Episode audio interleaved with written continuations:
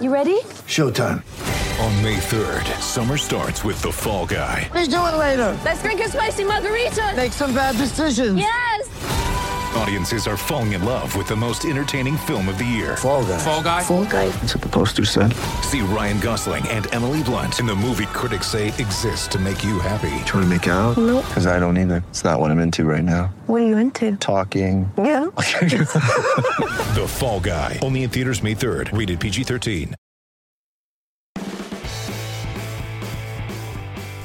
Welcome to another Giants Splash podcast. I'm Henry Schulman, the Giants beat reporter for the San Francisco Chronicle, and today I am honored to sit down and talk about baseball and life and a whole bunch of other stuff with one of my colleagues, Bruce Jenkins, who is the author of The Three Dot Lounge that appears every Saturday in the Chronicle, and he has been a, a sports columnist at the Chronicle now since 1989.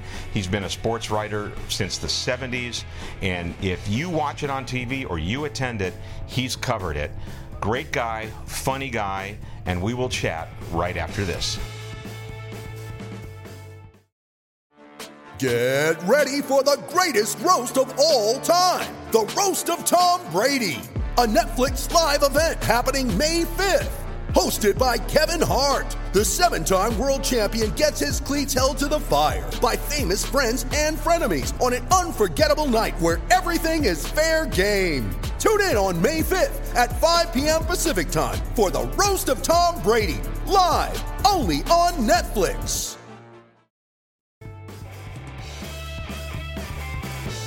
Henry Schulman back with you uh, for another Giants Splash podcast, although I think this one would be better called uh, Two Altacacas Talking Baseball. I'm here with Bruce Jenkins, my colleague at the Chronicle. An honor to have him as my colleague at the Chronicle. How you doing today, Bruce? Well, good, Henry. You know, between us, we have over 200 years of experience, and I think the fans are going to enjoy that special perspective that we have. Yeah, I, I have the original Spalding baseball that Mr. Spalding himself gave me in a case. Yeah, you know, Abe Lincoln was a really good company. You know, they portrayed him as kind of a grouch. He was pretty fun after a couple beers. and he wasn't a bad shortstop.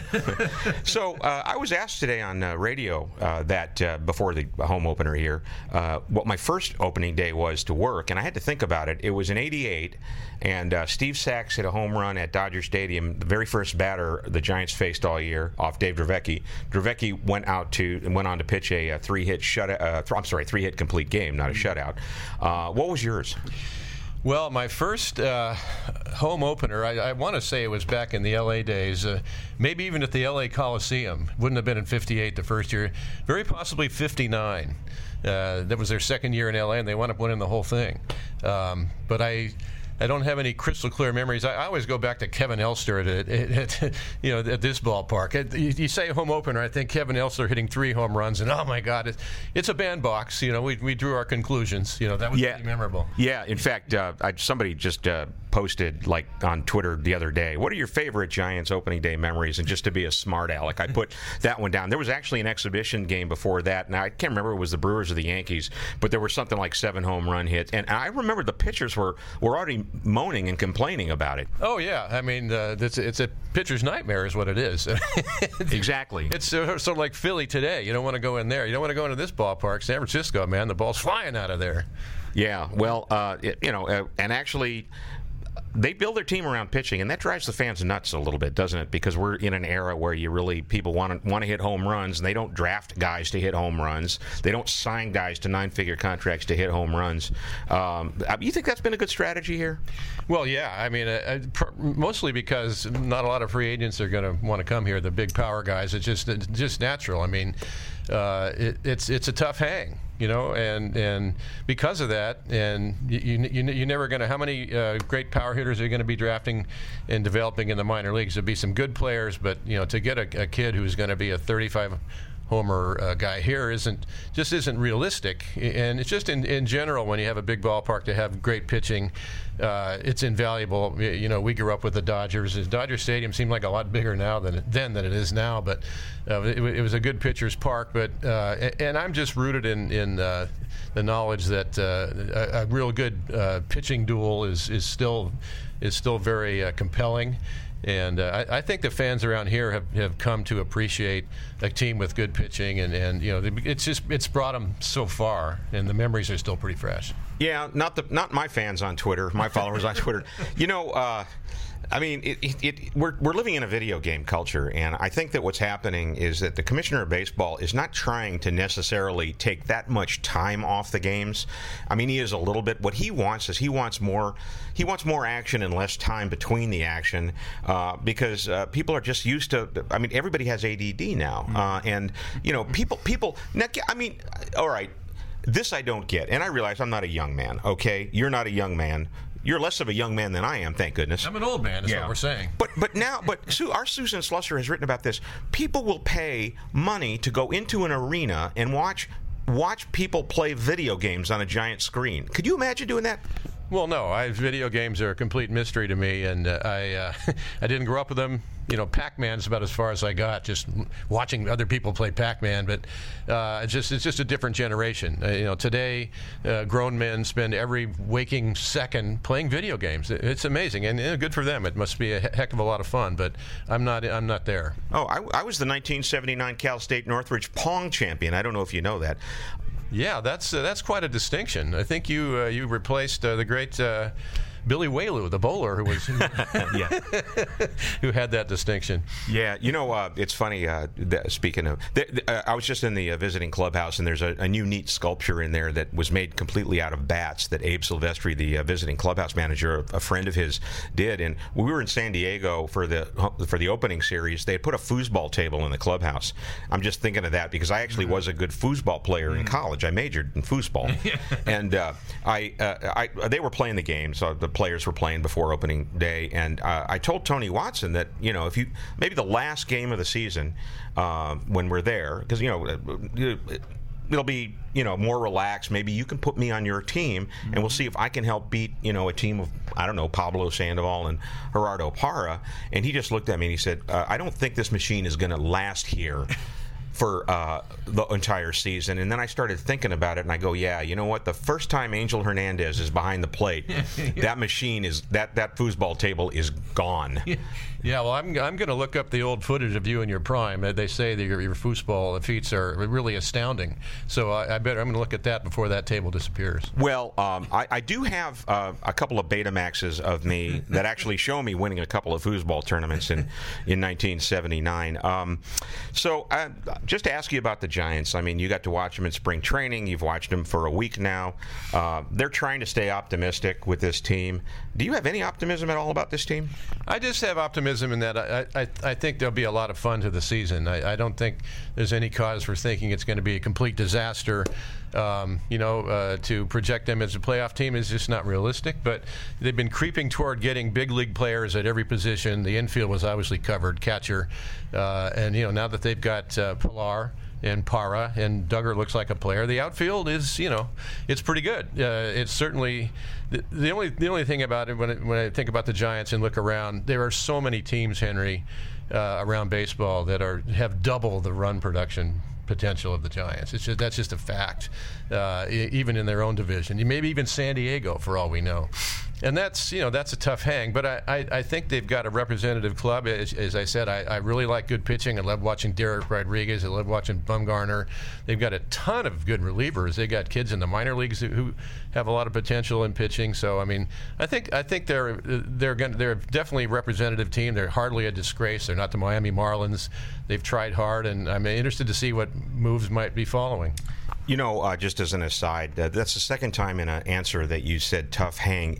Is that a Malibu thing? Because in the Fairfax district, we didn't say that. I was the first. It was either me or Sean Penn to say he was a Malibu neighbor, uh, a tough hang, uh, way way back in a cloud of marijuana smoke. So that's uh, it's distinguished, is what it is. Okay, and if you're listening, children, remember stay in school and don't do drugs. um, well, you know, I think it, it- the best case to me is if this is like 2008 when they 2008 they dra- you know they had Lincecum, they drafted Posey, and at the end of the year Pablo Sandoval came up, and they, you know there there may not be um a, a, a Lincecum here right now. I don't even know if there's a, a panda that is down in the minors who's ready to come up this year. What I'm looking for is that surprise in the minor leagues from a position playing standpoint. They have a lot of pitching down there, but a, a surprise from a pitching uh, position player standpoint, like Matt Duffy was was, say, a few yeah. years ago, Panik. uh, to come up and then go. You know what? Yeah, Panik, and, and and maybe maybe this will be the you know the year that that you have an outfielder who comes up, and I don't know who it is right now, uh, and Joey Bart might even come up. I mean, are you looking forward to seeing him play? Joey Bart, absolutely. I feel like going down to San Jose while he's still there before they promote him to uh, Double A. Absolutely, I, he's just he seems like he's got everything it takes. Um, and and you know, like you say, you just never know. I mean, Cody Bellinger was a kid with like no power in high school, and even when he broke into the big leagues, all of a sudden now he's one of the great sluggers in the game. You, you can be surprised, and and you know you, you, you trust the eyes of your scouts and your data, and maybe you, you uncover somebody like that. And I think you know I think the fans are would be wise to follow the minor leagues. Uh, Bart particularly, Ramos, and uh, there's so many uh, young pitchers you've listed in print that are going to be worth watching, and uh, so it's certainly not a, not destitute down there. What's print? Uh, what happens is All right. I'll, edit that out if I want to save my job. No, don't edit it out. Um, you know, uh, so the first night of the minor league season was yesterday, and uh, I, and I'm, we're, we're recording this on Friday before the home opener. The it was Thursday night was the first.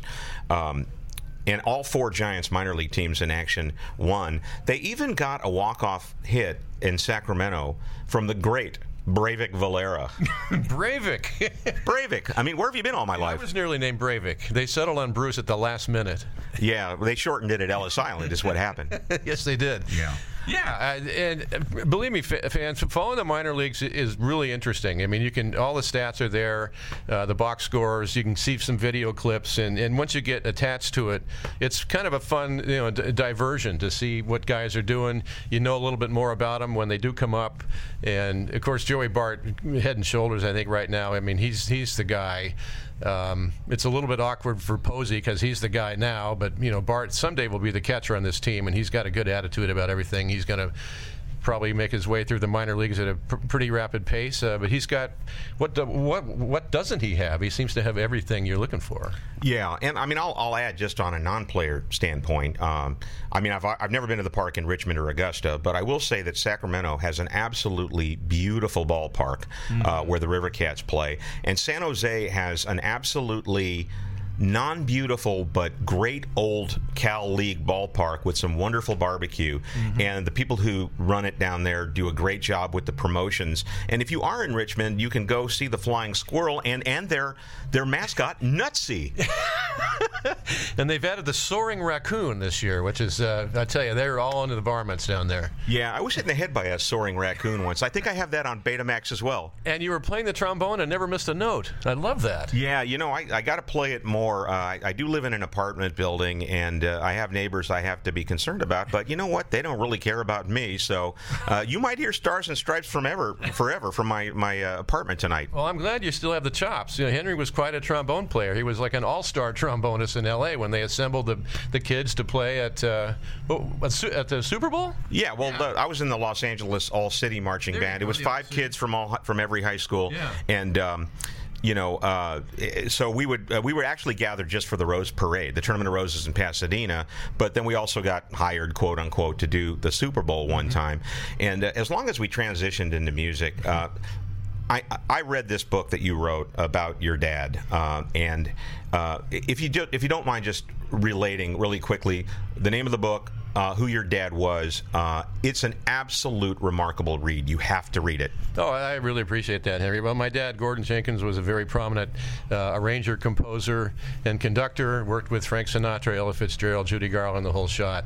Uh, he died of ALS in uh, 1984, and I took it upon myself to research his life. You know, from I don't know kids of our age, the, the, the fathers, no matter how much successful they were, they, they didn't really talk a lot. They they were not everyone, of course. There were a lot of chatty, annoying people too. But I knew an awful lot of dads who had done a lot of stuff and never really talked about it. They weren't boastful, and you had to kind of pry it out of them. And I had never sat down to interview my dad, but I, uh, now he's gone. But I interviewed everybody else I could find. I spent more than 10 years, it, it, it's almost 17 years before the book, book, came out. I actually sat down with Sinatra, for heaven's sakes, for an hour, uh, which was very hard to do even if you're Walter Cronkite. That's how much he thought of my dad. And uh, put it together, uh, the, really the project of a lifetime. It was extremely satisfying. It's called, uh, book is called Goodbye, which is a famous song that he wrote. It was Benny Goodman's theme song when he signed off uh, in search of Gordon Jenkins.